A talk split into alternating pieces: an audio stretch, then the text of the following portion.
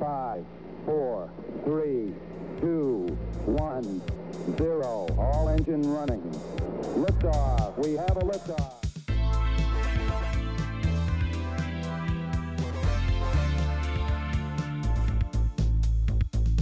You're listening to Tabletop and Beyond with your host Justin But before we get started, how was your geek week? and co-hosts Dan and Jason. You have to be willing to let the dice help you tell the story. Okay, look, this year I'm going to stop mispronouncing words. Join us as we cover board games to war games and beyond.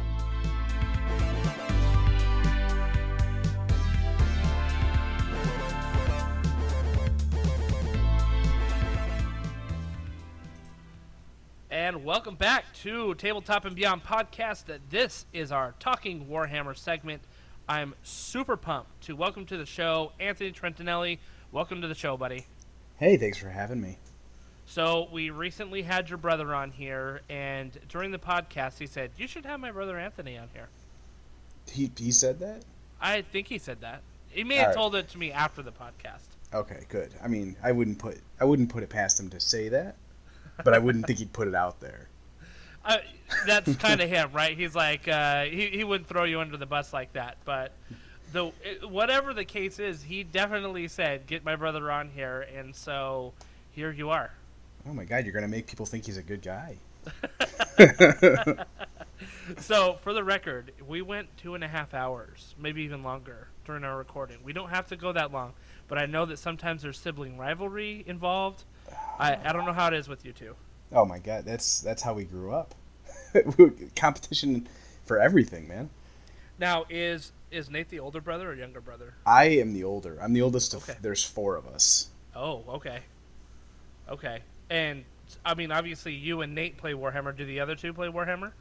Uh, one played for a bit and then kind of dropped off. He got interested in other things and kind of fell off. The other one, he does. He's interested. He asks lots of questions, but he just with life stuff going on, he just hasn't had the opportunity to get back in to really get to tournaments and whatnot to play. Because there's some there's some brother combos out there, right? There's like the Walter brothers, you know, Mhm. um, uh, and like they're they're really good out there. But uh, you two are definitely a big name in the game. Trying to be. yeah. It, it's funny because when I, I mean, uh, when I played with Nate several years ago, he's like, "Oh yeah, my brother's coming. He plays Warhammer a little bit." And next thing I know, this is like Nova Open 2019, right? Like I think you ended up getting like sixth place overall Yeah. or something like that. And I'm like, he plays a little bit, Nate. Like really? Like that's that's what you're going with here? You know? well, so it's funny is we were that was the year that we were just really getting into uh, Sigmar as like a competitive thing. Yeah. Uh, the Du Bois before that was like our first GT for Age of Sigmar. We had such a good time. We're like, you know what? Let's just kind of make this our thing. We're gonna we're gonna do this. We're gonna go to a travel, to, go to a few things, uh, and make this our our thing to do. Um, like didn't even know that something like the IETC existed at that point. Uh huh. Uh, so that was our um, that was really our intro into the competitive side that we decided that we're really going to do this. And that was 2019. You said. Yeah. Uh, what were you guys playing beforehand? Were you playing like 40k or something? Yeah, so we grew up on 40k. I think. Okay. I mean, we played. I was actually trying to think about this today, earlier today, like how long we had been playing, um, and I remember in middle school um, doing 40k art in my art classes. Nice. So I'm like, well, it's got to have been at least that long, and I can't think to, I can't be bothered to do the math to see how long ago that was, but um, the it was long enough that we're like, this has been a major part of our life for a long time. Yeah. Did you ever play Warhammer Fantasy, or you just went like straight from 40k to Sigmar? So 40k really captured our interest early because Mhm. I mean we grew up on like Doom and you know Mortal Kombat, Right. like, like more that kind of aesthetic. Um, we thought that fantasy looked cool, but we were too dumb to figure out two game systems at the time, Fair enough. um, and also you know kind of too poor to play two game systems. uh, um, even more fair enough. Yes. Yeah, right. um, so we decided that we'll just play 40k and we'll kind of watch. We'll look at we'll look at the fantasy models here and there. Um, when Sigmar came out, we kind of both had the realization at the same tournament. We're like, you know, are we? We went to it was actually at a, Du Bois. We sat there and we're like, did you have fun after after this tournament? we're like, not really. And we go to each other. We're like, I don't think either of us really had a good time. And we looked over across the hall, and the the Sigmar side, the Age of Sigmar stuff, like Yeah. they like they look like they had a great time. Let's go try that Interesting. we had we were finally at the age that we had the disposable income we had the and the ment- mental acuity to handle a second game system Yeah. um, so we we did and we really enjoyed it and we enjoyed it to the point that we're like let's just just do this one let's forget the 40k stuff we'll just do sigmar What uh, what armies were you running in 40k? Do you remember at the time? uh, by that point i think i've played any i had played anything that wasn't imperial Okay. uh, but like, uh, screw the emperor. Yeah, Space Marines bored me, and Yeah. Nate Nate was playing the guard, so um, I really latched onto the Tyranids. Okay. Um, and then Genestealer cults came out, and they had such fun mechanics. Right. Uh, right. And then Eighth came out and neutered him, like stripped all his mechanics away. I had zero interest in playing him anymore. Yeah. I'm sure they have mechanics like that now again, but you know, I'm I'm I'm I'm over it. You know, we yeah. me and 40k broke up. What was when you switched over to Age of Sigmar? What was your army that you chose? This is 2018, 2019. Some, 2019, uh, I think we moved into Sigmar a little bit before that. 19 was our first major like GT. major T. Okay, I got you. Yeah, I started with Sylvaneth actually. Wow. Okay. Um, I mean, they, in 2018 they they weren't bad. Like they had some interesting rules with the the trees and stuff like that. But then their book came out in like 19 or 20, and it just was not good. I I only wanted to play the Kurnoth Hunters. That's all I wanted to do. And they're Um, awesome. They've always been awesome. They're so cool. Yeah. Um, and then I kind of flirted around, played a little bit of uh, faction roulette because stuff would either catch my attention and then I'd get bored with it, or I liked the aesthetic of something but really not the play style. yeah. Um, that was my issue with Nova. okay. I I was playing Daughters of Khaine at the time because I love snakes. yeah. Um, and so I was playing Melusai and the and Morathi uh, back in the Old Daughters book, and I was having a great time with it. But I got really bored of having this like super tanky army of naked ladies. It just Yeah. didn't like. There's a huge dissonance there. yeah. Um, so I decided to move away from that. Picked up Slaves to Darkness, and then just kind of fell in love with Chaos as a just a, the Grand Alliance. Yeah, so you have since February, uh, you've played uh, Skaven, you played Slaanesh, and now you're running another uh, uh, Demon Army for Nova, right? Yep, Um, yep. So we're talking three factions in about half of a year, and uh, yeah, would not recommend. But we're gonna get to that a little bit more because I'm, I'm very curious as like the to why you got that. But before we get there, let's talk about hobby table. What's what's on your hobby table right now? So I'm staring at, and this is a little bit of a of burying the lead for what's coming up. But right now I'm staring at Skarbrand uh, and some Tzaangor. Well, okay. Interesting. Uh, aren't those two factions that kind of hate each other, right? Like Yeah, they- no, they don't like each other. magic other. a lot. Th- That's all of Chaos, though. They have a, a very tumultuous relationship with each other. Feels So- appropriate. So I'm seeing it. Uh, we've got four major chaos uh, factions, right? I mean, unless we're not counting the Skaven as the fifth god. You know, we're talking four. yeah. And there's four Trentinelli brothers. Am I to read into that? No, I wouldn't read too much into that because I'm pretty sure I'm the only one that was into chaos. I, I'm I can encapsulate all of chaos, and then they can fight over the rest. Fair enough. That's great. That's great. I've um, been working on uh, about 30 Dreadscythe Harridans to bring to Nova. And so, uh, you know, it, it, it, listeners to our podcast know that uh, I was going to go the Bladegheist Revenant route. Everybody's Um, doing that. Yeah, well, including your brother, and I know this because I was gonna go to our surplus uh, models supplier, and he had like 30 Bladegheist Revenants, and I call him up and he said, "Nate just got it from me like 20 minutes ago." Yeah, that sounds That's about it. right. All right, well, just give me your Harridans then. You know, The Harridans So, are good though. they're really good. I played my I played a game with them just the other day against Soulblight Gravelord, Mhm. and let me tell you, they did their work. Uh, they were they were really really really good. And I fully uh, believe it. yeah, they um, just just like on paper, you're like, okay, I think they're gonna be good, but I didn't realize that in practice they're great. You know, they have Um, so many attacks. I mean, the weighted dice, right? Like that always Yes. that always comes up. But then, you know, you always look at it you're like, well, they don't have any rend, and then you remember like they basically have built-in rend. It's just a question of how much. and it's almost even better rend in the sense that like you like there's units out there that will negate rend right? But when they charge and they get that negative to save that doesn't count as rend so you know you don't ignore that. Mm-hmm. you know and so uh, especially when you've got them being babysat with like another model. I, I paired a bunch up with a black coach and a spirit torment and so i got three charges into like you know a couple units and just the heritance just did their work after that. Yeah, I mean, even if you only get one rend out of it, or even none, as Yeah. long as they're not sitting on like a two up or a three up rerollable or something like that, like Yep. you're Yep. gonna you're gonna cause enough failures. Yeah, it was pretty. It was pretty impressive. I I, I was uh, definitely happy with uh, the result that I had the other day. So we'll see what happens. I I don't know if I told you this over text, but I mean I I just told you just now. I've been super busy, so th- that's the first Nighthaunt game last week that I played with the new book. And I'm gonna be taking them to Nova next week, so I'm like, Oh, brother, prob- I yeah. I've got a story for you coming up.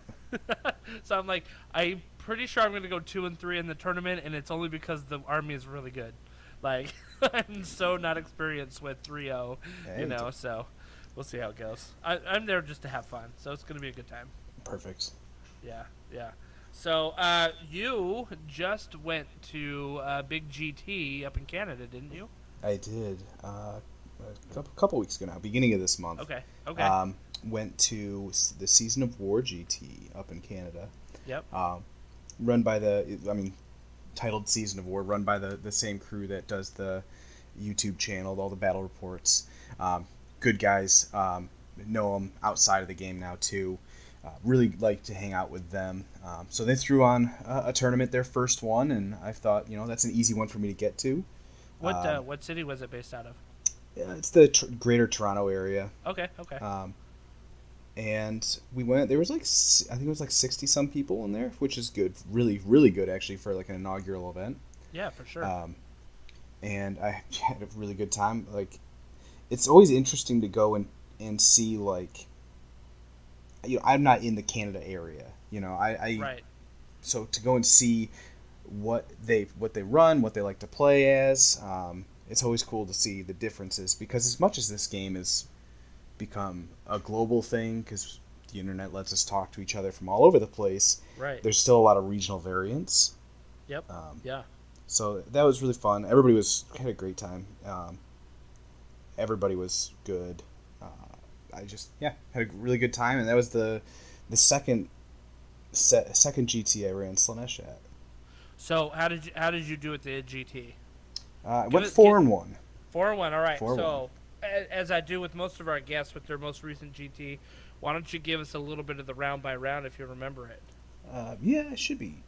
You should be able to remember it. Um, so yeah, so Slaanesh uh, playing an army that this is my my second GT with it. Um, I just gotten fresh off the summer slaughter, um, and the summer slaughter was my first games in this edition and my first games with that army. Oh, really? So?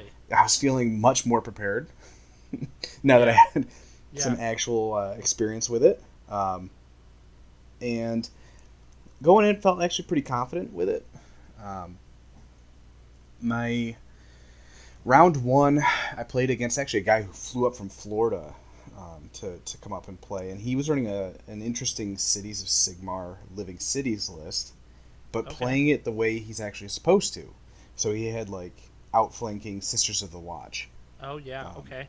so that like they're actually coming out from the board edge and and there to uh, shoot and and not charge immediately after. So that was the first weird part. It was uh, interesting, um, just because I haven't played the Living City in a way that in that way. Yeah. Um, luckily, I had Sigvald, and he had both a Phoenix and Phoenix guard, and with Sigvald ignoring their ward saves, he made pretty short work of them. Um, oh, that that uh, that Phoenix guard not having that four up ward save oh, it, it, is brutal for them. is not a good matchup for that. No. Um, it was interesting because it was the first time I had come up against an army that also deploys off the board edge. Uh huh. Because I'm running Lurid Haze, right? So I get D3 units at the start of the game that come off a board edge Mm. uh, in my first turn, my first movement phase. Um, and I had not come up against somebody who was also doing that. So I'm Oh, used to seeing somebody's whole, um, you know, their, their whole force and Yep. where it's going to be arrayed. And in this case, I actually had to pull models onto the board before I saw where he was going to be. Oh, interesting. Okay. But it worked out pretty well. Um, it, it was, uh, I think, definitely in my favor uh, from the start, just on you know the matchup itself. Um, and, and so uh, that was a uh, round one. Uh, round two, I met one of the few people that I didn't want to run into. uh, Noah Singh with his Oh, Iron yeah. Jaws. Um, we're both very familiar with what his army does, and Yeah. What what was his list? Was it all piggies? Uh, yeah, one Maw Yeah. Crusher and 18 pigs, I think. Oh gosh, yeah. And was- He's running blood tubes and all that. Yep. Yeah. Uh, this one, you know, it went as as well as I expected it to. When you you start playing, especially when you start playing people that you know, like I know Mhm. Noah's not going to make like crazy mistakes, Yeah. uh, which in that matchup I needed him to in order to win. Yeah. Um, it didn't happen. Uh, Sigvald also came in off the board and just completely whiffed. he killed. oh no. He didn't even kill a single pig and then died in return to like, Oh. two pigs attacking. It was it was brutal. I rolled terribly. Um, and Time then I- for him to go to the penalty box. yeah, he's such. I love Sigvald. He's so much fun. He's like, yeah, he's he's like what keeps me into that army because otherwise it's not really for me. Yeah. Um, but when that happened, it, it was immediately switch over to uh, battle tactic salvage mode. Yeah. Uh, so that was a quick game. Uh, quick loss on my, for me. Um I just had to, I had to hurry up and, and get my tactics because that was going to go over.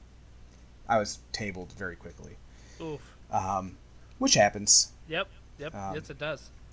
Game three was against a, a actually a pretty cool uh, uh, Stormcast list. I don't know how effective it is, but it was very cool and thematic in the sense that it was all the uh, Vanguard chamber. So he had Oh, okay. uh, a bunch of he had some raptors he had uh, some of the Palladors and he had a bunch of the um, the the guys that they can like t- they can shoot off the side of the board and come on redeploy or teleport within six inches of the board edge Yeah.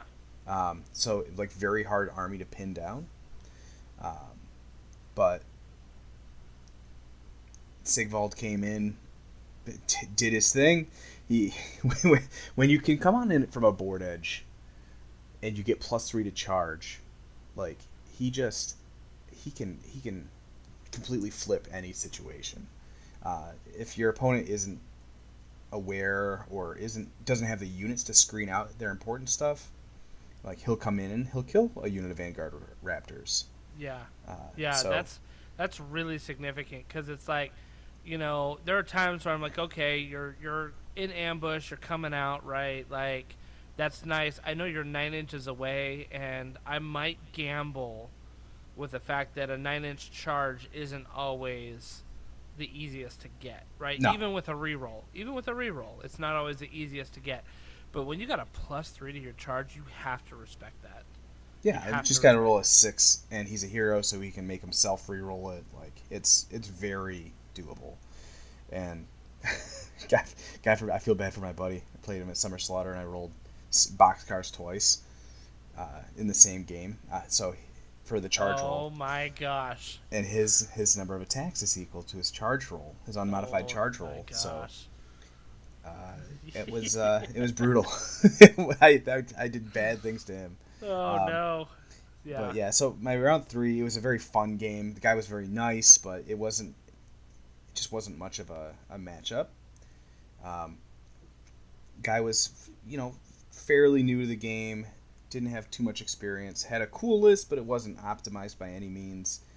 Um, but we had a good time, but it wasn't yeah, it wasn't too terribly competitive. I mean, he was one and one at that point, right? Yeah. Obviously, like if you're matching up with him in the third round, so you know, uh, it's hard to say. Like, I, I mean, obviously, I don't have the results in front of me, but like he probably, like Stormcast Vanguard, like they're not, you know, there's no slouches, and if you get a good matchup with them, like, they'll Yeah, do, it's just- they'll do really well, you know, Right. They're just not as solid as the the mixed forces or, or anything like that. Right. Um, but yeah, so two one day one. Uh, going into day two, I get matched up into ghosts, which is actually something I'm very happy about. Okay. Uh, the list I was running had 50 Bliss Barb archers in it, uh, which means that I have 100 shots a turn. yeah. Yeah. Um, and on top of that, I had a Kron Spine, which meant that the ghosts were not able to just retreat and charge willy nilly. yes. Um, and with all that in mind, it made it so that Kronspine could go hold up a huge number of his units, and then I was just able to pepper him off the board with archer shots over about three turns. oh, that's frustrating. Yeah. Uh, I, I mean, I feel that. I feel that because you know the retreat charge mechanic is so important for the for the night oh, it's, hunt it's huge. because that dictates like all of their bonuses, all their Mhm. army bonuses that they get. So if they're not able to do that, then uh, it it re- that really hurts. Yeah. I mean, so fun fact: if you're having struggle, if you're struggling with Nighthaunt out there, uh, run a Kronspine. Yeah, no kidding. just shuts them down.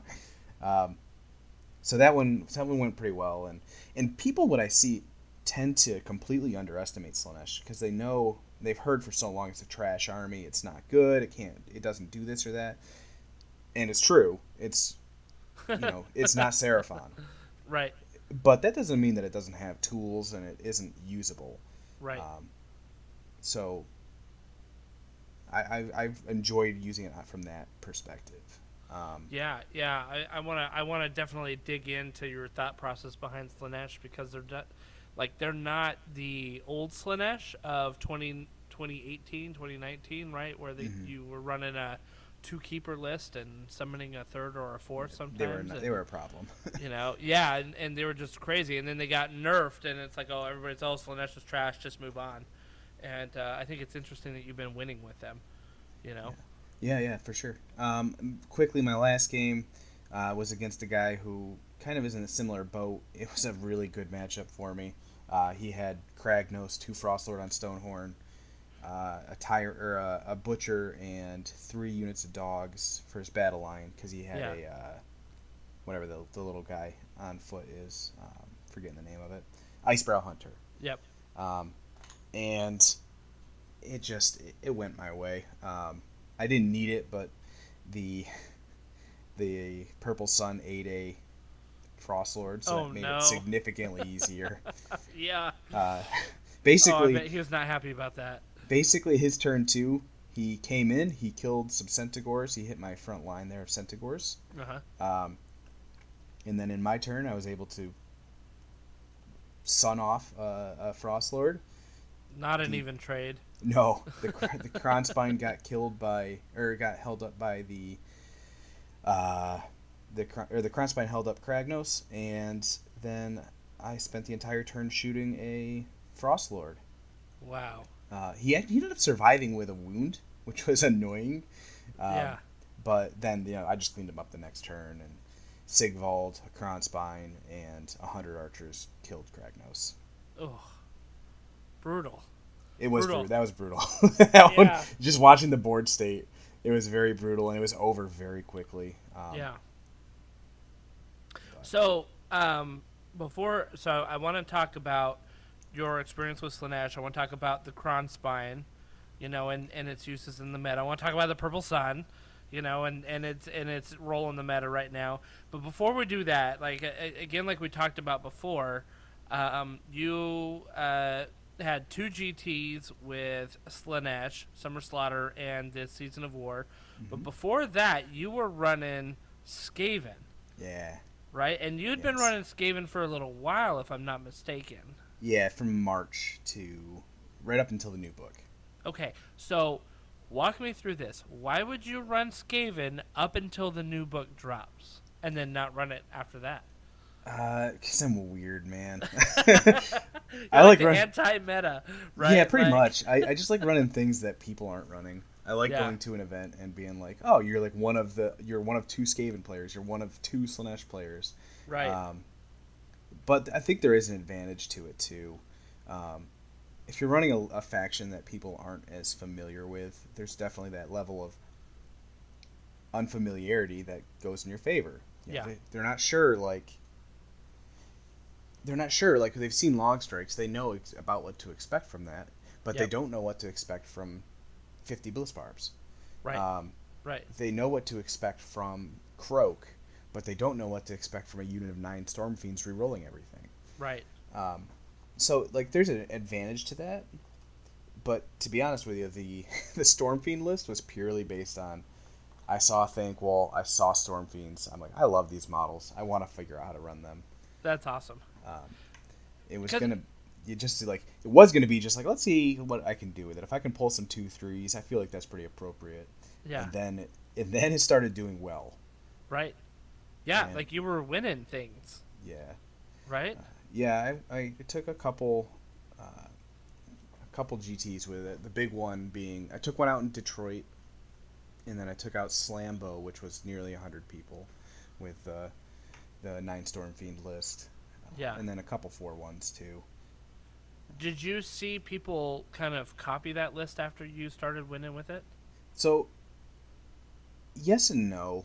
Um, you know, and to say that it was completely original is, is not true. Sure. Yeah, yeah, Um, yeah. Because people had been running Nine Storm Fiends previously to that, but it had definitely fallen off before I brought it back. Yep. It's something that I spoke to, you know, most of the lists that I come up with at this point are um, group projects, basically, Okay, that I do yep. with uh, a few people that I, I speak to in, in my scene. Uh, the, or, you know, around the Team USA, around our, Yep. our little group that we have. Um, they kind of become group projects, and you know somebody will run it. Um, and it, it had been an idea that I had floated around for a while. We had talked about, nobody had really acted on it. So I'm like, you know what? I'm just gonna I'm gonna do this. I'm gonna run this for a little bit. yeah. Um, and it, it really started to catch. And some people did um, tell me that, hey, you know, I'm playing this, or you know, you made me want to play this again, which was cool. I'm, I'm happy Yeah. to see people trying it out and, and doing fun things. Um, and it, you know, people, it's one of those ones. People don't realize how hard some of these armies are to play, like Right. how matchup dependent, especially that that Stormfiend list is.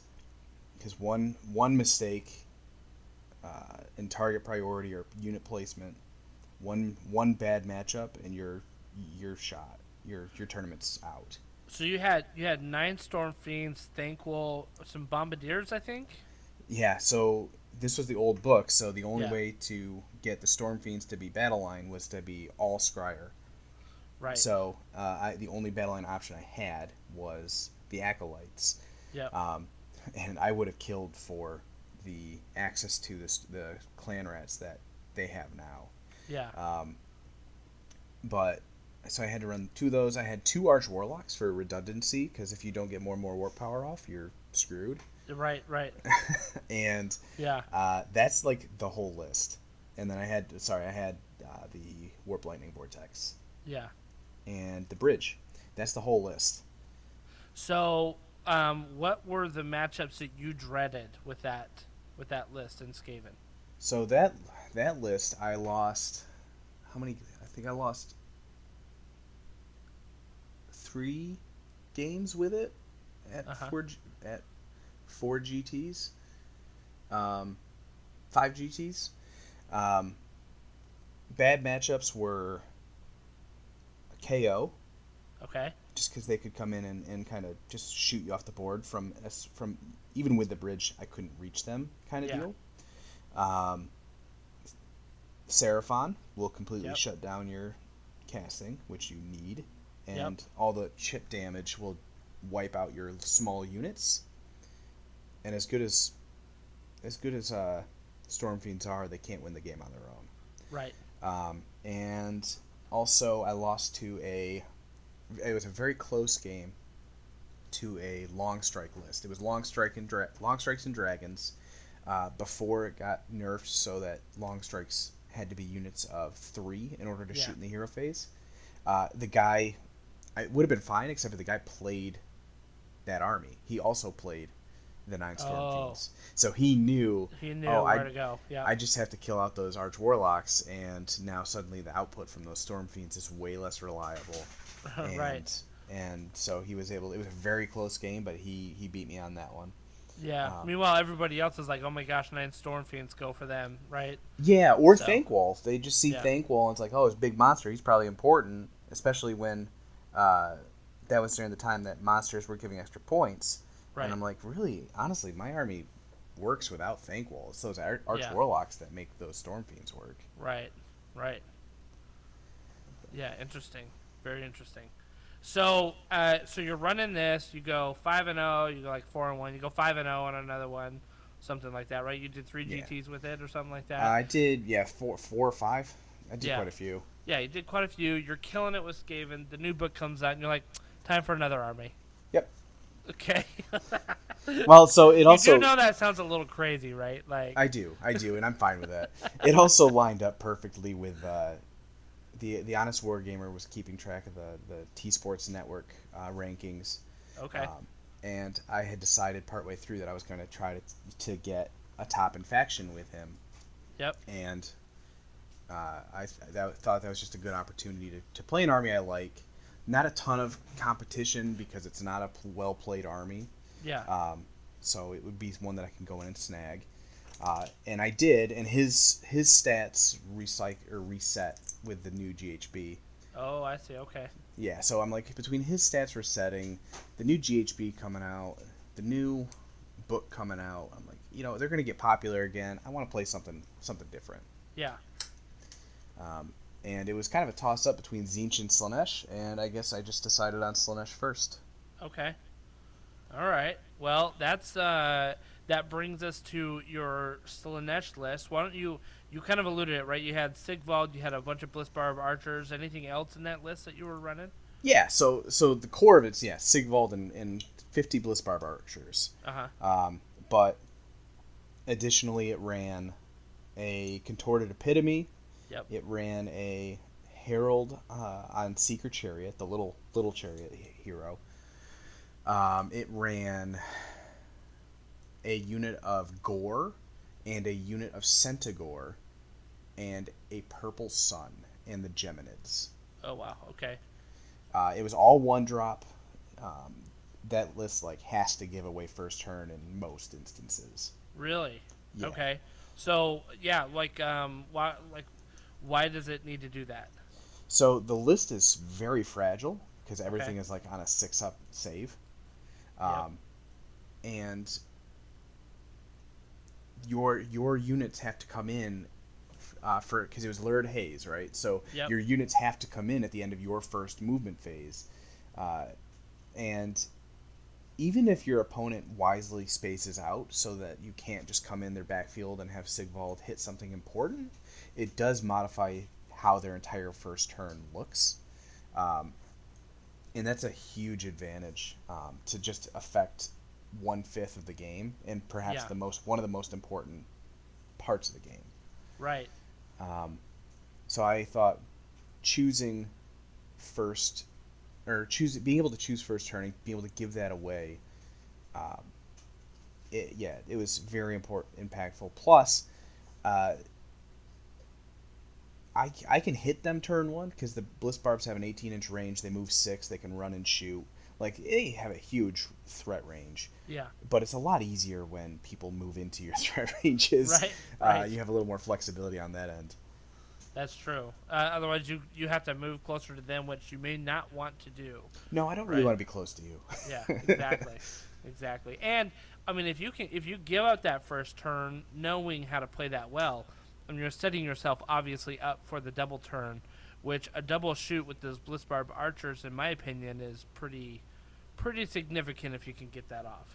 yeah, I mean, and it's almost any army, any shooting army that has the potential for a double turn is something you want to completely avoid if Yeah. you're the opposite player. Um, their their double turn is pretty pretty impactful. But I found a lot of the times, unless somebody was super aggressive, it Uh-huh. was still better to give away and and keep one into two. Um, the same Really? you go I go. Yeah. Um, And was that just pushing the double turn potential to like, you know, two to three, where it really had like an impact at that point? I think so. Like it- you, you definitely take it if like you can if you see, um, you can kind of stomp it down. Like I played against an Ironjawz player and I won one into two priority Yeah, and I yeah, because you know I- he's going to be aggressive coming in at you, right? He yeah has to my be. My turn one I took out his rogue idol so my one into two priority meant that I took out almost the rest of his army. He had a mock Right. Left in his turn two. Yeah, um, but it's very volatile. Um, several of my games, my later games at that tournament, uh, I only won those games because I got the priority when it mattered. yeah, Um, and they were able to because they were so, they were so fast. I had to take the turns because right. They had already hit my lines. They'd opened me up, and if I had lost the priority there and they were able to come in fully, my army just crumbles. Yep. Yep. Okay, so as we saw with the old Slaanesh list, as we kind of mentioned before, it was about the keepers, it was about the summoning, it was about the depravity points, like all of that stuff, right? Um, walk me through, like, you know, you're going with a very different build here. I, like, you didn't mention a keeper at all. There's no um, uh, Blissbarb Seekers or Seekers at all, which was like kind of a staple. I, I think that's kind of a staple before, right? To have like those fast movers that could run in charge. You're not using demonettes. Um, it doesn't sound like so. No. So like, yeah, what? totally why the different. different build? Like, how? Like, and how did you get there? Uh, so, yeah. So two major questions. So the first thing, Yeah, right. is, how, so how did we get there? Like I said, this was another list that kind of came up as a brainchild between a few people in that chat. Okay. Um, the Team America group there that really enjoy or ha- had enjoyed in the past uh, running Slaanesh and enjoy the the challenge of making a list for that, what that looks like. Um, and you know, several of us kind of put our heads together.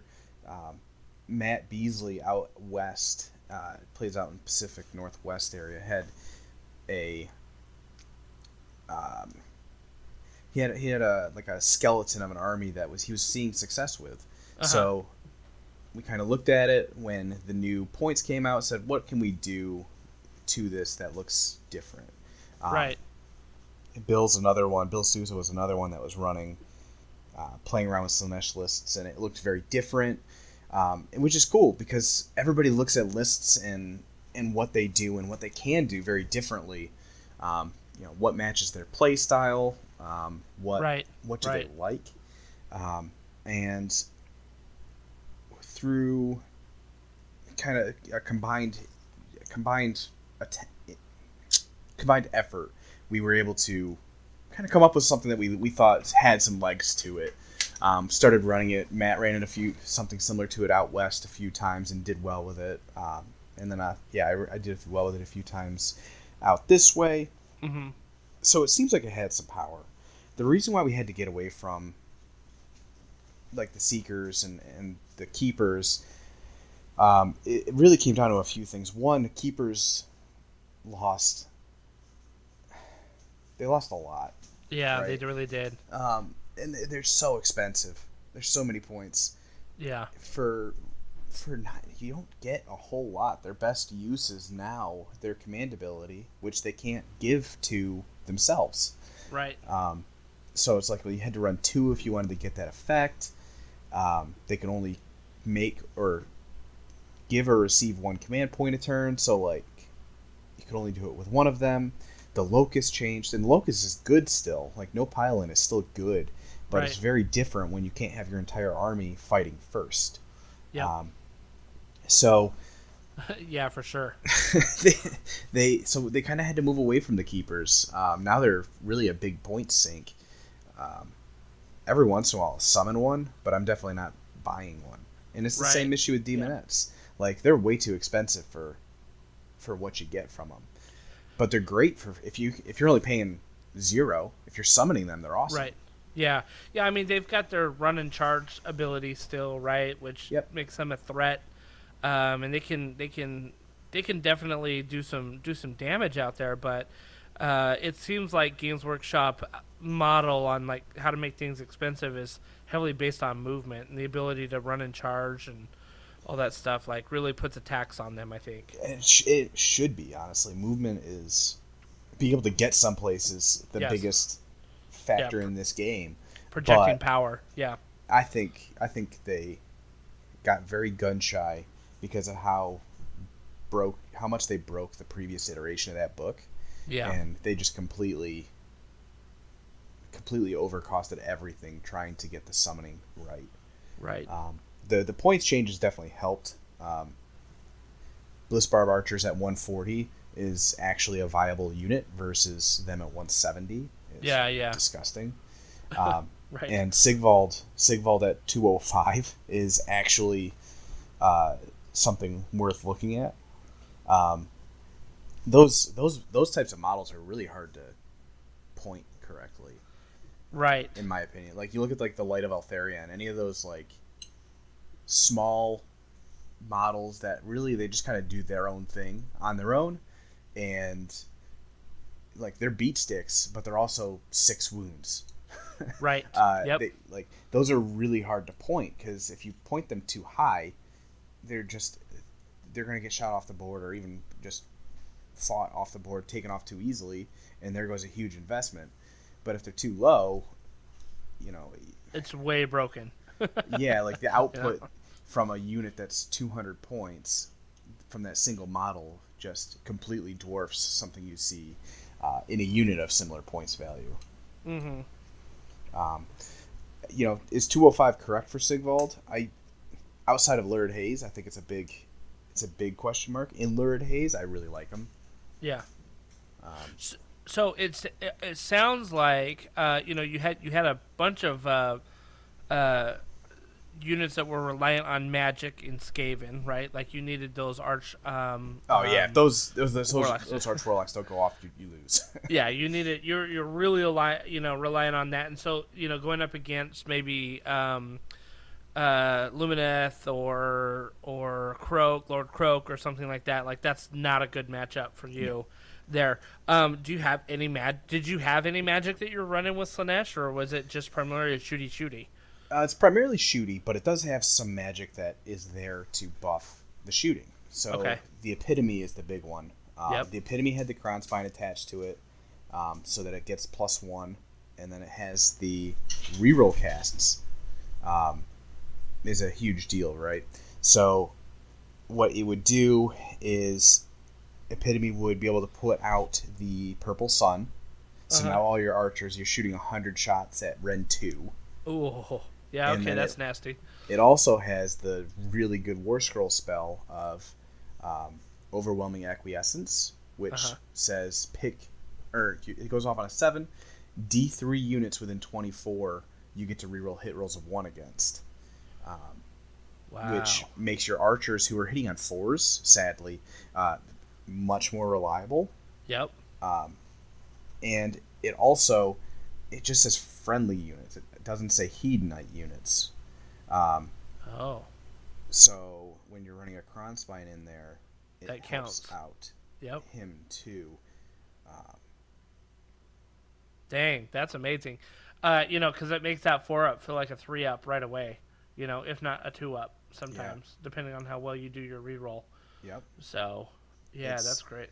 It's so so you get those in, and those are things like those make it very reliable. But if you don't get them, it's not like game ending because Yeah. you still have the weight of dice to to push Yep. through some damage. Yep, for sure. Definitely, definitely. So you run this at two GTS. You're like, hey, I'm I'm killing it. I go five and zero in one time, four and one in another, right? Mm-hmm. And uh, then you say, nope, time for a new army. Yeah. So I'm sensing a pattern. you know, I went all last year with just slaves to darkness. Uh huh. um, probably my favorite chaos faction um, had a really good time with it but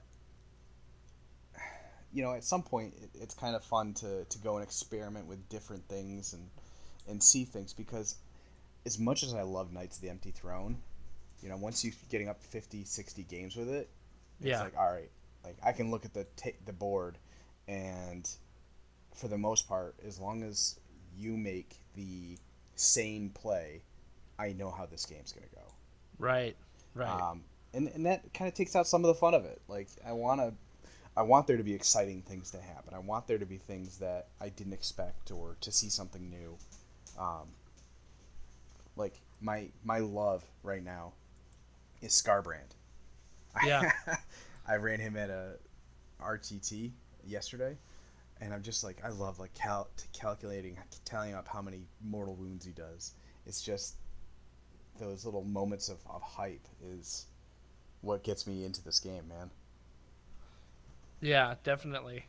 Um, you know, I, I think you got to mix it up. You gotta you gotta change it up uh, a little while. You know, I when uh, I did the LVO in 2019, I said, okay, I'm I played a full year, you know, over a year, but a full ITC year with Nighthaunt, and I'm ready to switch it up, right? Mm-hmm. So I, I picked up a new army. I picked up orcs, which was very different from Nighthaunt, and I had to learn quickly like I can't play the same way because you know Nighthaunt in the in 2.0 was very cagey. It would move, it it it strike, and then get out of the you know get out of dodge, and you know it had to like kind of creep up in the back zone to capture those uh, objectives in the back, and uh, you had to be very choosy about the combat that you wanted to to get into. Uh, that is the exact opposite of the Ironjawz that I was running, right? Which is like, no, I want to smash it. So it's so funny. The first couple of games, in fact, I think one was against your brother. Uh, you know, he he's like, why are you playing these like Nighthaunt? You know what I mean? Like you're like holding them back. You're waiting for them to come to you, and like you know, and I'm like, uh, Yeah, it's just the way I kind of know to play. Yeah, And I mean, some of that is play style, right? Like sometimes, even with a with a a book that seems to uh, uh, incentivize you to play one way, like you still end up building a list that plays something completely different. And absolutely. I don't think that's wrong because some people just do better with a particular you know play style in mind, even if it's not the most effective use for that or effective way to do that book. Yeah. Um, but if you go in knowing that about yourself and knowing like, hey, I typically run these very uh, cagey, um, micromanaged pl- armies, and for this one, I just want something that I'm going to be able to to yeet forward and roll lots of dice. Like Yeah. going in knowing that is your goal is a big deal. Yeah, you know, I think it's a, it's it's funny because I didn't realize that sort of that KG play style was really the one I liked playing um, because I kind of liked seeing what sort of unfolded on the board before I made my move. Mm-hmm. You know, which for for better or worse, you know, sometimes like it was too late by the time I realized what was happening for me to counter, right? But at the same time, like I didn't want to overcommit myself and then put myself in a bad position. And so when uh, ninth edition of 40k came out, I'm like, oh, I think I'll try this out. Which faction did I gravitate to immediately? It was Raven Guard. You know, and I didn't even like I didn't even know what Raven Guard was, but I'm like, oh, they have a they have like a you know ambush capability. They can set up. They can get you know what I mean. They can Yeah, yeah. disappear and move. I'm like, that sounds very familiar. I think I'll go with that one. And it's just basically Space Marine Nighthaunt for me. Yeah, you know? and, and that's and that's fine. Like if you if you know that about yourself and that's what you enjoy enjoy doing, that's what you should do. You know, we're we're playing this game for fun. Like Right, absolutely. that's what we're out here to, to do. So if that's what you enjoy, you should do it. If if you do want a different thing, then going in knowing that's important too. It's all about setting expectations, right? Yeah, for sure, for sure. And uh, I mean, I really, I really did enjoy playing Ironjawz afterwards. They are fun. You know, because it's just like, I mean, who doesn't love just bashing and you know, smashing and bashing, and who doesn't love the mighty destroyers mechanic and you know it's just it's just so much fun with it but it took me a little while to realize like okay i gotta i gotta get out of my own head here and learn to play the game that like this faction wants me to play Yeah. and um, and then go with that, which I think ultimately ends up making me a better player, right? Like because I'm learning a different play style. When I go across an Ironjawz player, I know how this army wants to play, Yeah. and if they play that way, then I know how to counter. If they don't play that way, then I'm, you know, I think like, okay, what's going on here? And you know, I, I, I, can kind of assess a little bit better because I have that experience. For sure. Yeah, and you can get into the mindset. Like sometimes it's very hard to imagine what your opponent's seeing from their side of the table, Mhm. uh, especially if they're playing a faction that you don't know. Right. Um, so trying to anticipate what they're going to do is very tough. But if you've played it, or have at least played against it quite a bit in practice, then you have a better idea of what they're going to be thinking, what they're looking for, um, and you could kind of preempt a lot of the stuff that they're going to plan on doing. You know, it's funny because there's a couple of matchups that I personally don't like. Um, it has nothing to do with the matchup versus the army. Um, it has everything to do with the fact that like that faction doesn't really play in our local meta, and so I don't know very much about it when I go to play it. And one of those is Seraphon, which unfortunately is a really good faction right now Yeah. you know, uh, and and KO. Like, uh, there's not a lot of KO players around here either. So, you know, knowing how to set up against them, knowing like what they're looking for, what what they're trying to exploit, like, I I, I get across the table from them, and I'm already nervous. I'm like, okay, like, what what are they looking for? What are they trying to do? Because I don't know because I don't play. You know, I don't play against them enough in my own meta Yeah, to really know. You know, so um, it's funny because it's like I'll start sweating before that, but meanwhile I see like uh, a Nurgle faction in front of me. I'm like, okay, I got this. You Yeah. know, like flies, no problem. I got you. Yeah, like, it, and it's a difference too. It's like a difference between an anxiety of, man, I don't want to play that faction because I have no idea what it does, and I don't want to play that faction because I know exactly what it does. yes, that's very true. Very I don't know which one's worse. Right, right. Yeah, it's uh, different spectrums, but the same outcome. Right. Yeah. Either way, you're you're having a, an anxiety attack going into it. Exactly. So, all right. So you're switching armies. Mm-hmm. Tell us about your new uh, your new venture that you are prepping right this moment for Nova that is happening in. Uh, let's see. You better get painting, buddy, because it's happening in like three days, four days. Yeah, it's uh, it's like right here. I'm I'm doing. Um, I'm basically just doing some cleanup work on Okay. the last bits of it. Um, I decided that I'm going to run Khorne at it um, uh, a week ago. Nice. Um, so some of it was already painted, but some of it it's not going to be done, but it's going to be done well and or to the point that I can play it there. Um, ah, so my plan was to run Tzeentch Mhm. at Nova, and kind of I have the rest of my year planned out of what I'm going to run at different events, different Oh. events I'm going to. So are there more armies besides the one that we've been talking about? Uh, for this year, no. I'm finishing this year with Khorne and Tzeentch. Okay. Okay. Um, so, um, I know I have the rest of the year with these two armies, so I've got time with them. But I'm Tzeentch was definitely in the faction that I'm running at Nova, and I'm sitting here. I'm doing the Invitational. I'm doing the RTT if I don't make it to top eight. Um, and you know, this crazy idea came up in my head. I'm like, what if I just decided to do Khorne for the invi- Invitational and the RTT as well? yeah. I'm at because at this point I'm gonna just be interspersing them between back and forth between those two for the rest of the year. Yeah. I'll just I'll just just do both. Do both Just here. do both. Yeah. Um, why? I don't know. I'm going through. Uh, I call it my tour of chaos. Uh, Okay, My plan yep. is to my plan is to play all the chaos factions, uh, and play them. You know enough at tournaments to, to feel like I have a good hold of them, a good mastery of them. hmm Um, so I figured that this would be, you know, finishing out this year with the events that I have left. That'll be sufficient for these last two, or for Khorne and Tzeentch. It's not the last two, but for those two factions. Yeah. Um, and why? Yeah. I mean, you got two- Nurgle after this, right? I've got Nurgle and I've got Beast of Chaos left. Yeah. Okay. And Nurgle, I held off because there's too many people playing it right now. Way too many people playing Nurgle right now. I think there's gonna Yeah. there's gonna be a lot of playing Tzeentch when that book comes out. I made this spreadsheet back in uh, boy, when was it? It was back in probably April. Um, so I had Okay. no idea that Tzeentch was gonna be coming. Um, Yeah. But I already kind of committed to it, so I'm in. What What is the date for that book? I don't even remember. They they haven't they haven't said It's like yet. fall, right? Like fall. yeah. 20, so they said like they that? just yeah they just said autumn. Um, Okay. they are going to be doing a uh, an announcement at Nova, so we could be seeing them announced Oh, there. yeah, that's a could be good point. It, it could be the two uh, destruction books to be released Right. as well. We'll Right. we'll see. Um, but yeah, I just I figured I'd, I'd go with those two, and I figured I would kind of play those two at the same time, just because they play so differently to each other. Yeah. Um, Yeah, they really do.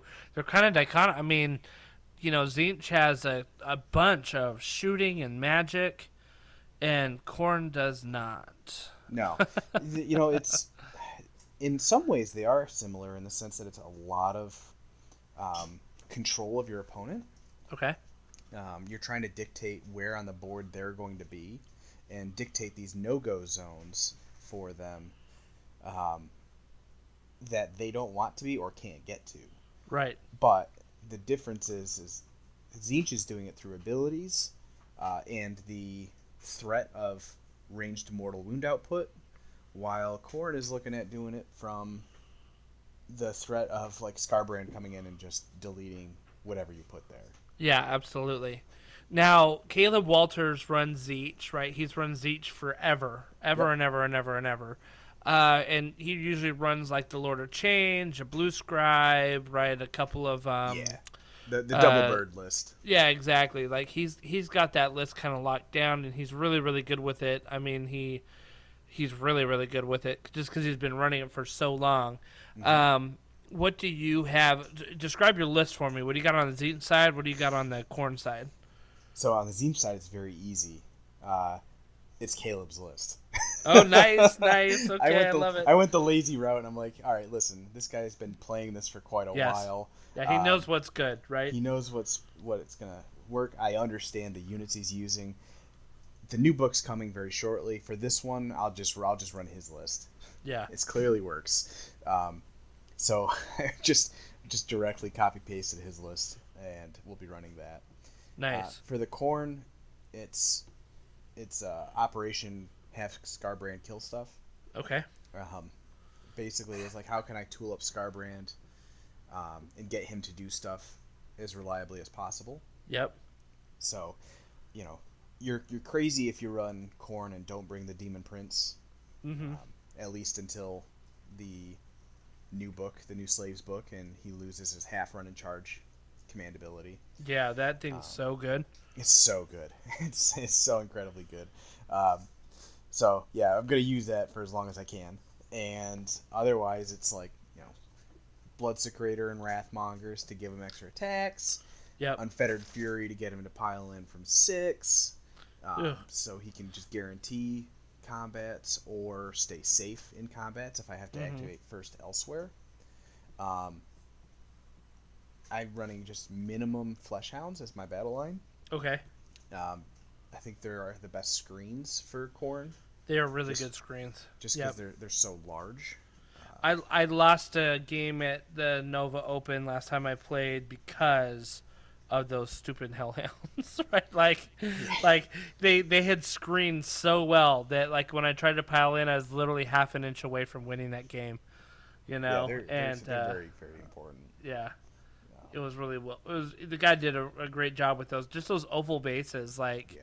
They're the so nice. ideal the ideal screen size, right? They're those Yep. uh, because they're a unit of five, so they get around the coherency issues, yep, and they're larger bases than your circle bases. Um, yeah, so because they they, had the oval cavalry bases basically. yeah, yep. Mm-hmm. So they're they're super effective for that. They also interact with the six inch pylon from the Bloodthirster to potentially deny some. I there's some ways to deny some grant some battle tactics um, if the situation arises there. Um, but then also, what else am I running this? Oh, the other important part. This also has a Kron spine. Ah, okay, interesting. just because nothing in the army is survivable. It all just dies to a stiff breeze. Even Skarbrand, Yep. know, yep, 14 wounds on a four up does not last long in this edition. right. So I need something that can go and, and be a bully piece. Um, so he's he's making another return in another one of my lists. it's kind of a pattern. Yeah, yeah. Well, I mean, there's you know there's something to be said, and especially like when you know that it can shut down certain mechanics for several armies, like the idea that you can't retreat, the idea that you know like uh, it gives you uh, you know modifiers uh, in your in your attacking and, and defending and all that stuff. Like it, it I mean it, it it's a it can be a big deal. I, I think a lot of people kind of overlooked the Kronspine because um, it was part of that. I think it's a, it was a wonky box like that box box. at the Yeah, You know, one that- of those terrain boxes, right? Yeah, and it was like, okay, cool. Like this is way too much money for what you're getting in this thing. But then it Yeah, has a but- Kronspine, you know, and you're like, okay. That's But we live in a world of 3D printers, right, exactly. and he's about to be released on his own anyway. He's very Yeah. cheap, actually. Yeah, Um, I, he's, he's got the world. Him and the Purple Sun have the whole like community, um, pretty split, right? Like, is this a good thing? Should this be relegated to uh, open play? Like, Right. should we be having this in our tournaments? And I think the Kronspine is similar to um, the the old book. Um, the issue we had with the, the when they removed all of the generic artifacts, the realm artifacts from the Yep. GHB, is Yep. that it it helps armies that need help. Armies that are good don't need it. right. like- I agree with that. You're in Seraphon and Daughters, you have better points in your own book that you could spend 400 points on. Oh yeah, Uh, Khorne, uh, Slaanesh, they they don't really have access to the pieces that serve that purpose yeah, uh, for 400 points. yeah. I definitely think that it fills a gap that um, was, you know, needed for certain armies. Like even even like Nighthaunt, man. Like they don't have like a big baddie out there that you're going to spend a lot of uh, a lot of points on. I mean, I think right now Marath or not Morathi, uh, Lady Olynder uh, might be the most expensive model in the line in the faction, and she's she's okay. You know what I mean? Like I think she's overcosted. Like she can do some great things, but you you got to get her in the right situation for her to be effective. And so like there's no big monster that like you know there's no there's no uh, uh, mega boss on a Maw-krusha. There's no you know there's no uh, uh, bloodthirster or something like that that is a big threat. And so some armies need that, right? Gloomspite Gitz needs that. you know, because Yeah, like I what mean- else do they have? They got nothing. Kragnos. You know, yeah, sure, yeah, that's true.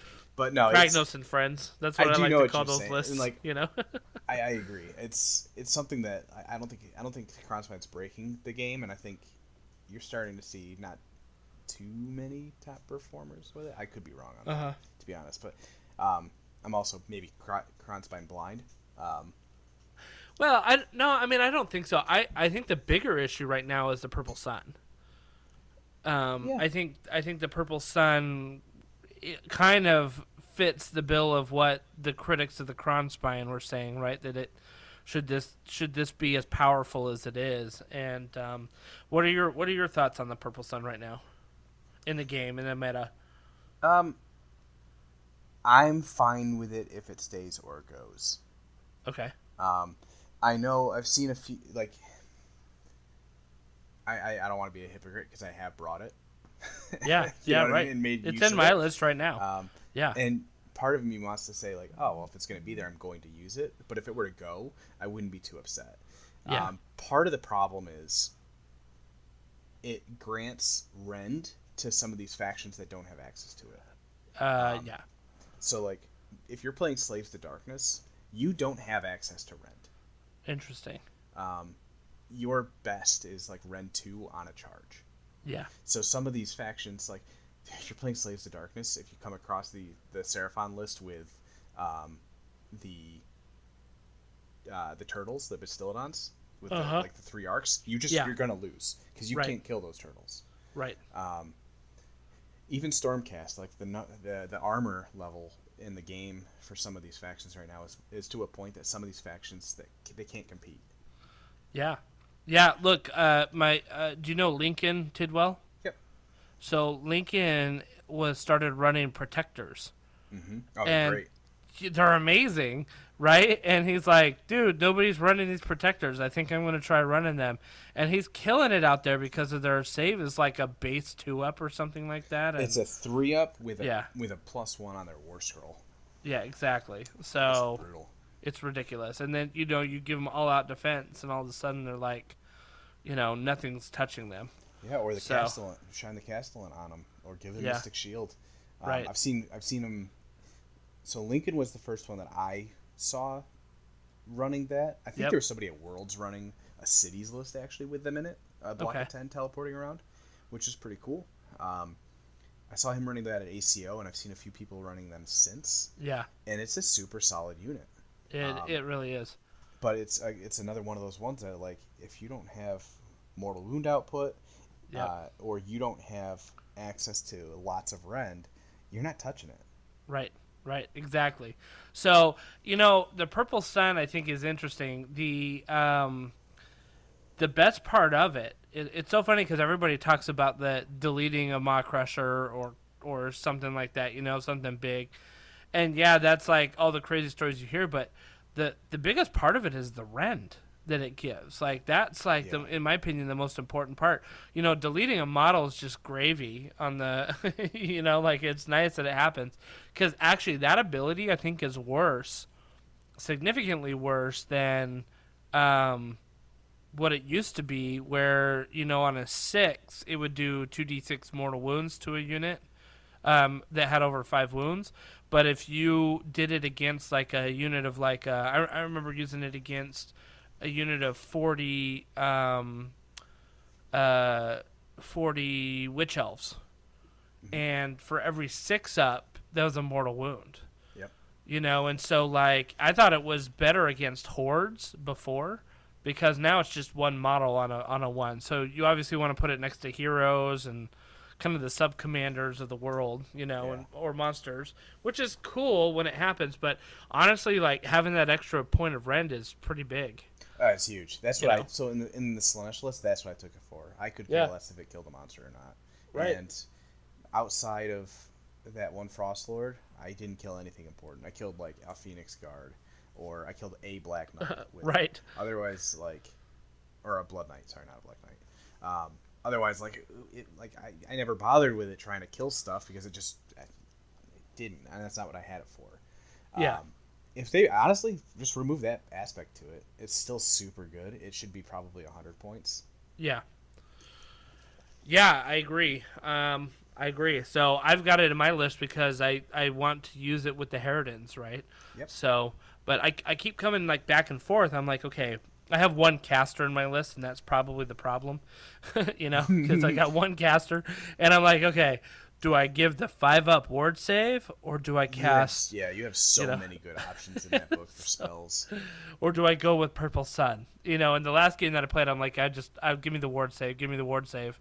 Yeah. you know, because that was that was what was I needed at the moment, and I never even pulled out the purple sun, but you know, And that's Whatever. And that's a good counter argument, right? Like, Yeah. some factions, some armies, they're better off without it. They're better off without a Kronspine because their army is built to play a different way, or Right. their army rewards play of a different style. So it doesn't become too problematic. But on the flip side, you always run that chance of you're at the table and you're playing a game and you should win this game, and somebody rolled a one and your power piece is gone yeah, and it just complete it turns the game to a loss that shouldn't have been. And right, for that, I think that that effect maybe could have gone. I mean, maybe make it a one inch radius, and you get to pick one unit, not all units within that range. right, right, Uh, or cut down the maybe it has to start within three inches instead of eight inches of the caster. Something. yeah, and I, well, and you know, I mean, like the idea of just deleting a big old like Maw-krusha too, like that totally sucks, and I.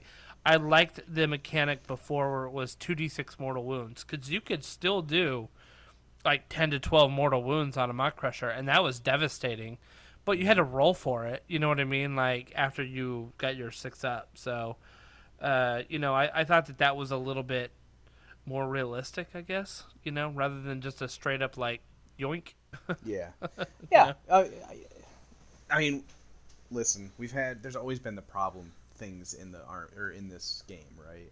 Yeah. You know, we had we've always had problem factions. We've always had factions that were way too good. Yeah, yeah. Um, at least this being a problem is something that everybody has access to.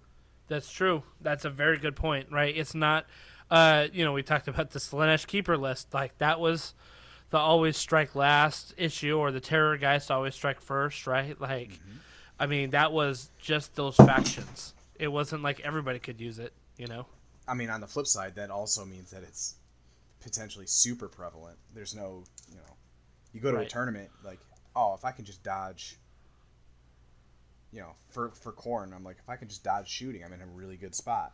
Yeah. Um, because it ha- everybody has access to it, it's very hard to dodge that sun. Yeah. Yeah, definitely. Definitely. So, um one thing before before we wrap this up, I want to ask you about the ITC. Cuz right now, my friend, you are ranked number 2 in the world. And I say world because, you know, Let's- the ITC is the world. ITC is the world. No, it's It it's is. the U.S. They don't I- use the ITC else out. out. Okay. All right. Well, it's like the World Series in baseball, right? Like Sure, we'll ca- we call it the world, but only because nobody else is keeping track. exactly exactly so you're number two you are literally literally six point six three points behind gavin gregar for first place right now Mhm. how do you feel about that Uh, I'd be lying to you if I said I didn't pay attention to it. how Um, many how many times a day do you refresh that list just in case no, that that I don't do. Um, so my original plan. Uh, well, we'll go back. We'll go way back, right? Way back to back to that 2019 Nova. uh-huh I didn't know there even was like tracking for this game. I was just super happy to be there and to have done well. yeah Um, I'm a very, and you probably get this from Nate too. We're a very competitive family in general. fair enough This the second I learned that there's a, a leaderboard and like things being kept track of, yeah I'm suddenly like, it changes entire my entire outlook on that. that is so funny Um, so so once I did that, I learned that. Now, I'm, I don't really. I never went out with the intention to do well in it. I never went out with the intention to to, to even care about overall. uh-huh I'm like I'm gonna play bad armies on purpose. I'm gonna try to get maybe some best in factions with those armies, um, and maybe if things go right, I'll get best in faction or best in chaos grand alliance. Like that'd be sweet. Yeah And then things started falling into place to get over, or that I was up there with best overall. I'm like, I'm not gonna get too invested in this because there's a lot of time left. There's a lot of stuff in the season, and I refuse to to switch over from my plan. right Now, luckily, again, the Tzeentch stuff is carrying in. So if that book ends up being good, like that just actually works in my favor. yeah But- definitely Um, you know, I had these goals set, kind of like I was saying earlier. It's all about setting expectations and, and setting appropriate goals. I had these goals set at the beginning, and that's what I'm going for. If if IT stuff works, ITC stuff like overall works out, Yeah. awesome. If not, like my main goal, and I'll be super happy if I hit the goal for the best in factions that I'm looking at in the chaos. Which you're leading, uh, you're leading some of those best in factions. Like obviously Yeah. you're leading the, um, well, first off, your Grand Alliance Chaos, you're leading that, right? Uh, by uh, forty points, forty-ish points, and uh, you've you're leading the uh, Hedonites, uh, Hedonites of Slaanesh, if I'm not mistaken. Yep, and um, but you're not leading the uh, Skaven anymore. I think. What? Somebody Wait, hold on, me? hold on, hold on, hold on, hold on. Gonna have to bust them. No, I'm kidding. No, you are, you are, you are, you are. Yes, Um, you are, you are no, it- definitely leading that. So And like I said, that that one actually, if they pass me, awesome. Um, I've already met my goal on that one because Yeah. like I said I wanted best in faction with TSN. yep, Um, so it works out, you know, it, and that's all it is. It's like they mean it means literally nothing. like it doesn't mean anything. Yeah. Um, I think anybody that really puts too much ef- emphasis on that is, um, you know, they, they got to just prioritize because again, this is really it's a, it's just a game, but Yeah. um, it's what I've decided. I'm not gonna hold people, uh, you know, hold it hold it against anybody for that because I mean it's there for a reason. Yeah. We love to be competitive. It's a competitive game. Definitely. Um, The uh, so let me ask you this: Do you um, specifically seek out events that are ITC scoring, or will you go to events that aren't ITC scoring? um, well, they're kind of all at this point, or close to all of them doing it. Sure. Um, I primarily am going to events that my friends are at. okay. because because of where I live, I, mean, I don't really live close enough to most of my my Warhammer people that I can I can go and just see them. So Right. the tournaments are really where I get to hang out and socialize with this you know these group of people that I've gotten to know for the over the last couple of years pretty well. Um, so that's what I tend to, to look for. Um, what I what I'm noticing is that most of the tournaments that I've gone to have just automatically done it. Yeah, it, you're right. It is kind of hard to find them. I mean, like the obvious major glaring lone holdout is Adepticon. Um, with it, you know, but there's, um, I mean, there's probably going to be some RTTs around that are just like, look, we're just using a spreadsheet, just come and have a good time, Yeah. you know. But uh, I think with the uh, pervasiveness of the Best Coast pairings being a free app to use, like, why not use it? You know, I mean, it was built for this game.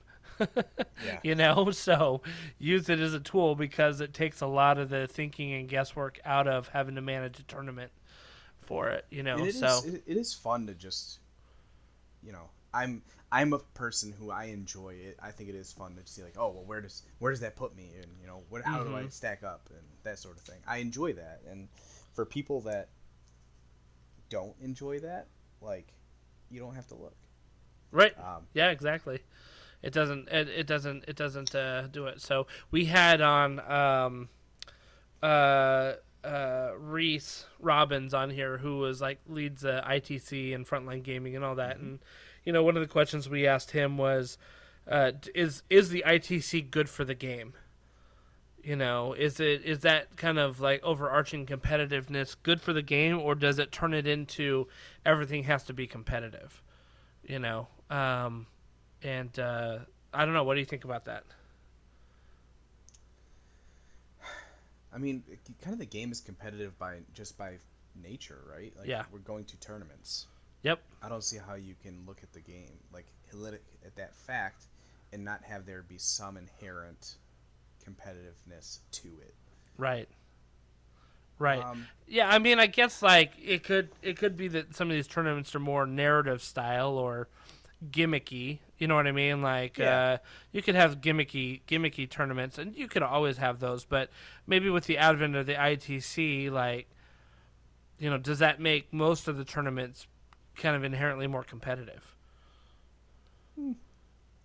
chicken and egg probably right Yeah, I, I don't I don't know. um, I think people who are going to take it seriously are going to take it regardless of whether I there's agree. an overarching yeah um, leaderboards essentially. Um, and I think people who are just going for a good time are going to just go for a good time Yep, regardless. I, I, I think you're absolutely right about that.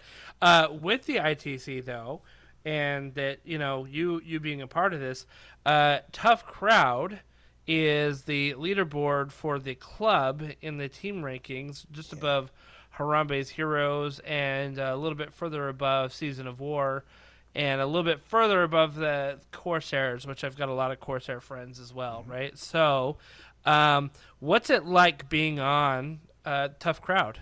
And uh, kind of like talk us a little bit about the club that you're in with them. Yeah, so we like to say that we're a group of friends who happen to play Warhammer. Okay. Um, so like our conversations clearly are going to involve the hobby because that's what got us all together. But that's secondary. Uh huh. When you go to an event, the first question is not how did you do? It's like, you know, how were you there? Did you have fun? Yeah. Did you enjoy yourself? How were the people cool? How did you did you meet new people? Um, you know, and and that's really the kind of what we're trying to foster and what we, we look for for the community. I think it, you know that's it's a group of like-minded people. We all think that that's really what we want Yeah. from it. Um, if we do well, that's awesome. Like we're, we're super excited when we when we do get results. If we get best out there, awesome. If not, that's not a big deal because Right. you know we're we're out there as a social group first and first and foremost. We just happen to play Warhammer. Yeah. So yeah, I mean, if you see if you see we have we have some gear. If you see people in tough crowd gear, come up, say hi. You know, they're they're you're gonna have a good time with them. If you match across the table, you're gonna have a good time. You're gonna have a good game. Like that's the expectation for our crew. Right. That, don't care if you go 0 and 5. Like Yeah. if you the only time you'd have a have an issue is if you were not a good opponent at the table. Right, right. Um, I think we've done several interviews with some tough crowd people. Like I said, we had Marcella Halou on here before. Uh, let's see who else did we have on it. We had Nate, obviously, right? We've got you. Um, I'm trying to think of anybody else that we have. I've been meaning to get Ridge on here. Uh, James O'Brien. I didn't realize James O'Brien was part of the tough crowd now. Yeah, he's in he's in the he's in the crew. Wow, he, it sounds like he abandoned the Corsairs, huh? Well, it's and it's you know we're a, an interesting one because we're not really region locked. A lot of the places are like, hey, the Cor- like a lot of the Corsairs guys are out west, Right. Um, yep. and because that's kind of where it originated. There might be some players here and there. Um, we have people all over the place, um, and it does make it tough because you know we, we can't go down to the, the local store and have half of our team there. Yeah. Um, right. to hang out. So that's where we, we meet at these tournaments, and that's where we meet up at these tournaments.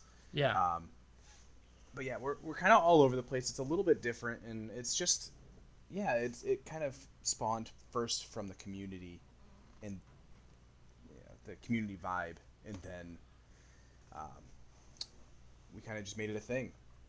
Yeah, I see uh, Sergio uh, Ortiz is on here. Yep. Um, I literally just saw Sergio about like 10 minutes before we got on our podcast. He's borrowing some spirit hosts from me for Nova. So he lives like he lives like right around the corner from me. That's so- dude. Yeah, it's a it's just really cool. So you guys got a lot of good people in there, um, and a lot of Team USA members too. Uh, there's a lot of crossover. It seems like with the tough crowd and Team USA folks. Yeah, and it's and again, it's something that just kind of it just kind of came up if it came up. Um, the we we hung out before Team USA was a thing for most of us. Uh huh. Right? Yeah. Like, yeah. Yeah. Yeah. For sure. Several of us were all just we were already involved in this group that became Tough Crowd before uh, Worlds and before the team was even a, a thing.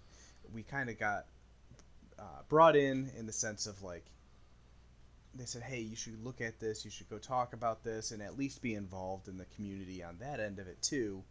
Um, and yeah, it just happens to be that a few of us are involved in one way or another with the with the team too. Yeah. Yeah. Very good. Yeah. I mean, like even if uh, they aren't like official US Team USA members, I know that there's like some of the Minutemen, right? Like I think Sergio's one of the Minutemen, um, and uh, you know I think that's I think that's great. So um, it's very good. It's very good to have like I think these um, teams. I think that that brings an interesting dynamic to the ITC and also the community as a whole, right? Like I see on your guys' uh, uh, Twitter account, you know, you guys roll to uh, an event pretty deep, and it's great to see you in you know the same Yeah. the same uh, uh, gear that you're wearing, and you know you know having a good time together. I think that's, awesome. what it is, though, right? Like, Yeah. like I said, we meet. Like that's the only time we meet. Like we have people out in Canada, we have people on the West Coast, the East Yeah. Coast, Midwest. We have people everywhere. So that's where we meet is at these tournaments, particularly the bigger ones. Um, and and that's all we want. We just want to go and have a good time. Like, again, top ITC team would be really cool. But to be honest with you, at the end, when we get there at the end, we don't care. Yeah. Really, what we're trying to do and what I think is really good about the team aspect um, is the the camaraderie and the the kind of the environment you get at these tournaments now. Right. Um, even when I started, you notice a difference. Like nobody knew about or cared about any individual team when you went to a tournament. Uh, It Yeah. was just about how did you do individually. right. But now it's it's about the team, and again, it's not necessarily saying like, oh well, what team plays first. It's like, well, you know, what teams were there and what did they do? Yep. Because there's so many different cool things you can do just by having that concept around. Yeah, yeah. And I I was talking with um, Jeremy. Uh, you know, he at the time he was the Team USA captain before Bill Souza kind of took it over again. And uh, I was telling Jeremy, I was like, dude, we need to have more team style events. You know, that kind of maybe mimic worlds.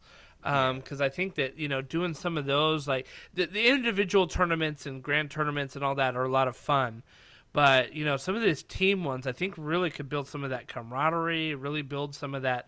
You know, we're all pulling for like the same group of people. You know, and and uh, really get that team aspect uh, into the game that I think is a lot of fun. Yeah, for sure. It's suit like it adds another layer, right? Like you want to Yep. go over and talk to your boys, be like, "Hey, how'd you do? How'd you how'd you uh, how'd you do this round?" But adding the team component to it, um, it just it elevates it further, and not because you're trying to say, like, "Well, we want our team to to place highest here." Like, Right. that's always fun, whatever. But Yeah. it's because it's like, well, we get to. How are you going to interact with those other teams? Yeah, Um, yeah, right. you know, yeah, exactly. we see there's quite a few of us on the East Coast for Tough Crowd, and there's also Wicked Dicey on the on the East Coast too. So there's a Uh-huh. lot of crossover there. We'll go to events, and there might be seven of each of us there, um, and so it's really cool to just interact with and, and kind of have a, like a little friendly competition between the two. Yep. But then, but then because you see each other at these events, uh, you know, you hang out afterwards, or you go to you go to the bar together, you go to get dinner together, um, and you know, you expand your circle, and you you are enticed to interact with people that you might not have previously, hmm um, and it just I think it makes I think teams make for a better tournament environment for everybody. I do too. I do too. I mean, you know, uh, just like even going around, you know, some of these grand tournaments, you'll run into a group of people. You're like, "Hey, who are you guys?" Oh, we're the Basement War Gamers. Like, oh, very cool. Like, what are you playing? What are you playing? What are you, know? What are you doing? And you run into like, oh, you know, here's the Corsairs, and here's you know, Tough Crowd, and just you know, like being able to kind of say, oh, like this is the group, and you know, I would say like I don't think I've I don't think I've ever met anyone who has been like unfriendly. You know, um, I think maybe you know, and I could be wrong about this, but you know, maybe in the 40k spaces, like it's a little bit more competitive and a little bit more, you know, uh, I don't know, cutthroat, maybe just because of the nature of the game. Um, but with Sigmar, it seems like you know it's it's much more welcoming, and it, it seems like you know the the clubs just kind of add that element of camaraderie that uh, you know if you're going to a tournament by yourself, like sure it's fun you meet new people and, and do things like that but if you got your club man those are your boys you get to hang out with you know and it's a lot of fun Yeah, you you know going in that you have people you're going to be with and, and talk to and hang out with. That Yeah. like, starting out, go to tournaments, and if Nate wasn't going, it's just me there, and it's I mean I was good enough. It was fun enough that I was going to go regardless. right But it's an entirely new world now that I have we have a, a crew of people that we kind of go with, um, and, and it just it adds to it. It just adds to it. It doesn't. There's no. At the moment, there's nothing that's taken away from from that. right right Um, so yeah, if you if you go to a tournament and you're alone, or even if you're not alone and you want to kind of, you know, some some direction as to who to go to for a good interaction, find somebody in a tough crowd shirt. I guarantee you, you're gonna have a, a good interaction there, and you're gonna have a good time. Yeah, absolutely, absolutely. Everybody I've met from Tough Crowd, I, I absolutely love. Lots of lots of fun interaction. Like I said, we've had several of them on the, on the podcast here. Um, what are you? Last question for you of the night. What are you expecting from Nova? And um, what are like what, what what are you looking forward to with Nova? What are you um, not looking forward to with Nova? Like maybe in terms of meta or you know whatever. Like what what, what kind of expectations do you have going in in the next couple days? I'm just going to have a good time, man. nice. It's a it's gonna be a long uh, long days of, of gaming because like I said, I'm signed up for the RTT. I'm in the Invitational, so Okay. playing from Thursday through Sunday. It's, Yep. it's a lot of games. I'm excited for lots of games. Um, I'm gonna be exhausted by the end of it, which is gonna be fine. Um, I'm just I'm just excited to go in, play some stuff that I haven't really played too awful much of yet. Um, see some people that I haven't seen in a little bit, just because tournaments haven't lined up or Yep, people have had yep. to drop. I just, yeah, I'm I'm excited to see some people hang out with some people, and if I happen to win a few games, then that's all the better. So um, you said you're signed up for the RTT. Do you think that you're going to be playing in that RTT, or are you uh, going to be finishing out the grand tournament? I don't know. Um, I've it, You, I mean, of, of all the people I've talked to, you've probably got the best chance of making that top eight, just I- with your track record. it's so hard know. to say, man. Uh, I feel confident I'll do decently well. Um, it's it's hard to go five and zero. Um, It is hard to go five and zero. it's so, It's hard to get your grand strategies now. It is. It's so matchup dependent. It's, it's there's a lot of luck that can just kind of come in and swoop in and, and take out that expectation or that hope from you. Yep. So to to say like if whether I expect to or not, it'd be great if I did make it to top eight. If I Yeah. don't, that's fine. As long as I like I said, as long as I have good games, I'm happy. Yeah. Um, and yeah, well, and if I and if it means that also means that I get to play Khorne. Uh, Nice. I get to play Khorne again and maybe throw Skarbrand at some people, so I wouldn't be too upset with that either. Yeah, yeah. Well, on Thursday you'll be running the um, you'll be in the Invitational. I'll be running the Warcry Grand Tournament. Okay. Um, so I'll be there, but not playing that day. I know that the uh, Devils is also going on that day. Yeah. Uh, but I'm not. I'm not Doubles playing so that. Yeah, I know Devils is great. Um, but uh, yeah, no, I decided to run a run a Warcry Grand Tournament because there wasn't a competitive tournament for it, and I I don't know if you have had the chance to play Warcry. I know you've been pretty um, focused on Age of Sigmar and all that, but um, it's a lo- it's a lot of fun. So I, I haven't. I'm not opposed to the idea of it, but Yeah, So where I'm at in the middle of upstate New York, there is nothing yeah, around me. yeah, Uh, yeah. My, I I went to an RTT this weekend. I had to drive three hours fifteen minutes one way for it. Ooh, Um, okay, That's that's how I get games in. yeah, Um, so Warcry, as much as I would love to be able to play some of the more specialist stuff, yeah. I just we don't have a, a large enough community around me to to get it going. Well, it's crazy because like Warcry launched during the pandemic. You know, like basically it came out in 2019, and just as they were about to start saying like, "Hey, here's some like uh, you know um, events that you can start running," like literally everything shut down. Right. So um, it kind of lost its footing, I think, in terms of being a competitive game because people were still getting games in with Warcry um, over the pandemic, but it was all narrative driven Yeah. you know, and they just kind of play with a buddy at their house or whatever. There's no real events or anything. So imagine if like Age of Sigmar like launched and like you know all of a sudden we couldn't play at game stores anymore. You couldn't have an events anymore. Well, if you're going to be playing at your house, you're just going to be kind of playing at your house and pickup games. You know what I mean? Yeah. It's really not going to be that competitive. And so I think it's kind of like coming back, finding its footing. But th- that was one of the um, that was one of the focuses that I had was like I want a competitive Warcry game because people need to see it can be competitive. It can be, um, you know, like hardcore list building that you do, rather than just kind of throw some stuff together and have a fun narrative time.